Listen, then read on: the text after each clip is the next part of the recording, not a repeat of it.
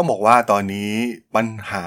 ที่เกิดกับบริษัทอย่างเมตาเนี่ยถาโถมเข้ามามากมายนะครับทั้งผลประกอบการที่ไม่เป็นตามเป้าหมายอย่างที่นักลงทุนต้องการนะครับทำให้ราคาหุ้นเนี่ยลดลงอย่างถล่มทลายนะครับรวมถึงคู่แข่งที่สำคัญที่สุดที่มาร์ค ซักเคอร์เบิร์กกำลังเจอนั่นก็คือ TikTok นั่นเองนะครับแอปวิดีโอสั้นที่มีผู้ใช้งานมากกว่าพันล้านคนในตอนนี้กลายเป็นภัยคุกคามที่สำคัญที่สุดสำหรับมาร์ค ซักเคอร์เบิร์กวันนี้ผมจะมาคุยเรื่องนี้กันนะครับว่า Facebook จะใช้ไม้ไหนนะครับในการจัดการกับ TikTokที่กำลังท้าทายอำนาจ Facebook ที่ครองตลาดโซเชียลมีเดียมาอย่างยาวนานเรื่องราวจะเป็นอย่างไรนะครับไปรับฟังกันได้เลยครับผม You are listening to Geek Forever Podcast. Open your world with technology.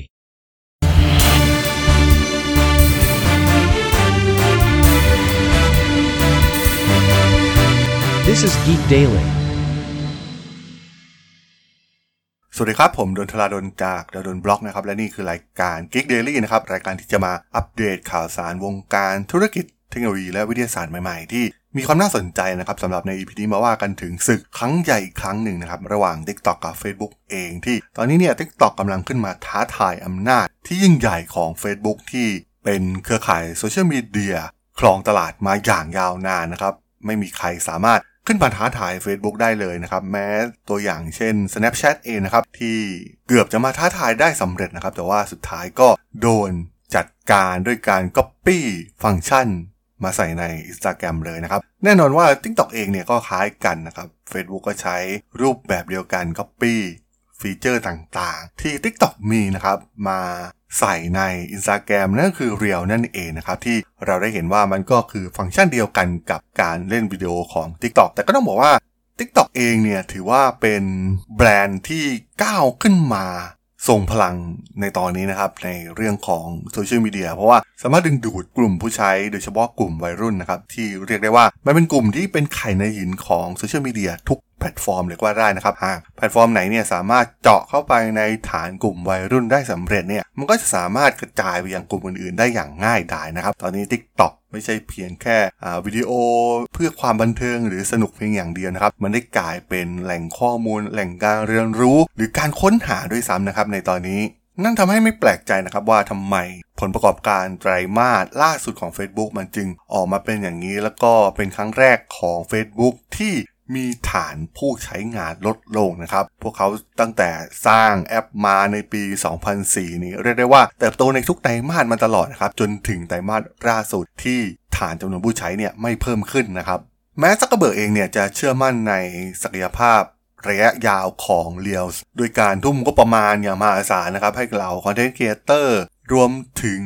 อ่าปรับปรุงฟังก์ชันต่างๆครับตอนนี้ทุ่มเทสรรพกำลังทั้งหมดนะครับมาที่ Instagram Reels เพื่อมาต่อสู้กับ TikTok เลยตรงซึ่งมันใกล้เคียงกับอ่าอีกแพลตฟอร์มนึงนะครับ YouTube ที่ถือว่าก็โดน TikTok มาแย่งฐานลูกค้าไปเช่นเดียวกันนะครับตอนนี้ YouTube เองก็สร้าง YouTube Shorts เพื่อมาแย่งตลาดในส่วนนี้เช่นเดียวกันมีการอ่าเพิ่มเนื้อหาในส่วนของวิดีโอสั้นเพื่อดึงดูดผู้ใช้งานมากยิ่งขึ้นนะครับและที่สำคัญยังสามารถสร้างรายได้จาก YouTube ได้ด้วยซึ่งแน่นอนนะครับว่าในเหล่าครีเอเตอร์ทั้งหลายเนี่ย YouTube ถือเป็นช่องทางที่ดีที่สุดในการทำเงินนะครับเพราะว่าอย่างในอเมริกาเองเนี่ยมีการแบ่งปัน ห้าสิบห้าเปอร์เซ็นต์ ของรายได้จากโฆษณาทั้งหมดที่ได้รับจากวิดีโอให้กับครีเอเตอร์นั่นเองนะครับทำให้ครีเอเตอร์ของ YouTube เนี่ยร่ำรวยกัน อ, อย่างมหาศาล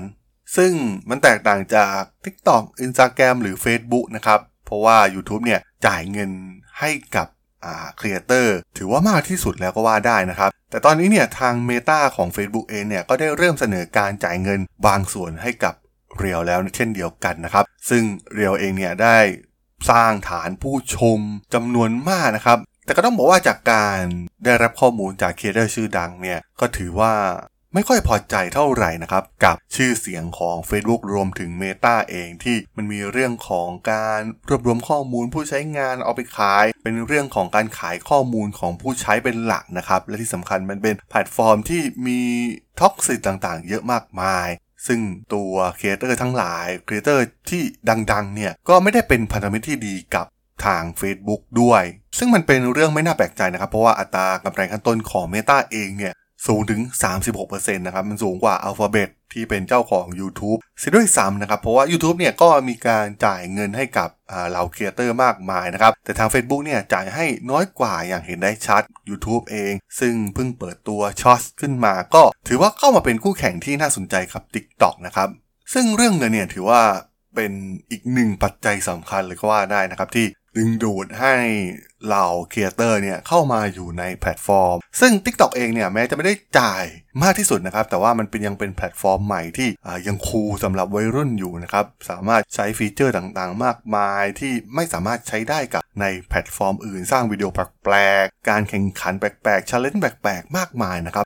ส่วนใหญ่ก็จะเน้นไปที่เรื่องของความบันเทิงถึงแม้จะมีเนื้อหาสาระความรู้อยู่บ้าง นะครับแต่ว่ามันก็เทียบไม่ได้กับในแพลตฟอร์มอื่นๆซึ่งมาถึงปัจจุบันเนี่ยมันก็ชัดเจนแล้วนะครับว่าทาง Facebook เนี่ยมีโอกาสสูงที่จะพ่ายแพ้ให้กับ TikTok นะครับในเครือข่ายโดยเฉพาะวิดีโอที่กำลังกลายเป็นเทรนด์ใหม่วิดีโอแบบสั้นซึ่ง TikTok เองก็เป็นเจ้าตลาดอยู่นะครับแต่คู่แข่งที่น่าสนใจของ TikTok น่าจะเป็น YouTube มากกว่านะครับเพราะว่า YouTube เนี่ยสามารถอัดเงินให้กับเราครีเอเตอร์ได้และตอนนี้เนี่ยถ้าใครสังเกตดูในแอปอย่าง YouTube เนี่ยก็จะมีคลิปที่เป็นแบบสั้นนะครับหนึ่งนาทีเนี่ยเยอะมากบ้านนะครับแล้วก็ยอดวิวเนี่ยสูงมากๆด้วยมันทำให้เหล่าครีเอเตอร์เนี่ยถ่ายเทการสร้างคอนเทนต์มาที่ YouTube มากยิ่งขึ้นนะครับส่วนทาง Meta เองนี่ดูเหมือนจะยังไม่ได้ทุ่มทุนอย่างชัดเจนมากนะครับทุนส่วนใหญ่ในตอนนี้เนี่ยพวกเขาทุ่มแบบเต็มที่ไปที่โปรเจกต์แห่งอนาคตอย่าง Metaverse นั่นเองซึ่ง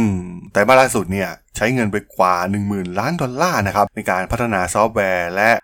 ชุดเฮดเซตหูฟังเสมือนจริงนะครับซึ่งมันต้องใช้เงินทุนสูงมากนะครับในการสร้างธุรกิจใหม่โลกใหม่ที่จะเกิดขึ้นอย่าง Metaverse ซึ่งคิดว่าน่าจะพร้อมใช้ในปีนี้นะครับอาจจะมีผู้คนเข้าไปเล่นได้ซึ่งมันค่อนข้างชัดเจนนะครับว่าอนาคตของ Facebook เองเนี่ยมันกำลังมุ่งหน้าไปในทิศทางใหม่อย่างชัดเจนมุ่งหน้าไปที่ Metaverse แล้วก็การทุ่มทุนให้กับ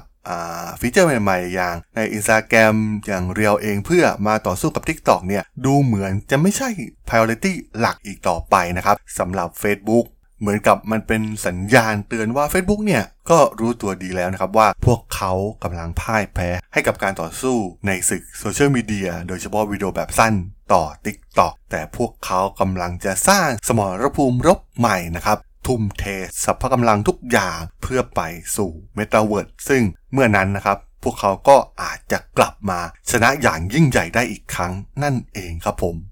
สำหรับเรื่องราว Facebook กับ TikTok ใน อี พี นี้ผมก็ต้องขอจบไว้เพียงเท่านี้ก่อนนะครับสำหรับเพื่อนๆที่สนใจเรื่องราววงการธุรกิจเทคโนโลยีและวิทยาศาสตร์ใหม่ๆที่น่าสนใจก็สามารถติดตามมาได้นะครับทางช่อง Podcast Geek Forever's Podcast ตอนนี้ก็มีอยู่ในแพลตฟอร์มหลักๆทั้ง Podbean Apple Podcast Google Podcast Spotify YouTube แล้วก็จะมีการอัปโหลดลงแพลตฟอร์มบล็อกดิจิทัลในทุกๆตอนอยู่แล้วด้วยนะครับถ้ายังไงก็ฝากกด follow ฝากกด Subscribe กันด้วยนะครับแล้วก็ยังมีช่องทางนึงในส่วนของ ไลน์ แอท ที่ แอท ธราดล แอท ที เอช เอ อาร์ เอ ดี เอช โอ แอล สามารถแอดเข้ามาพูดคุยกันได้นะครับผมก็จะส่งสาระดีๆพอดแคสต์ดีๆให้ท่านเป็นประจำอยู่แล้วด้วยนะครับยังไงก็ฝากติดตามทางช่องทางต่างๆกันด้วยนะครับสำหรับใน อี พี นี้เนี่ยผมก็ต้องขอลากันไปก่อนนะครับเจอกันใหม่ใน อี พี หน้านะครับผมสวัสดีครับ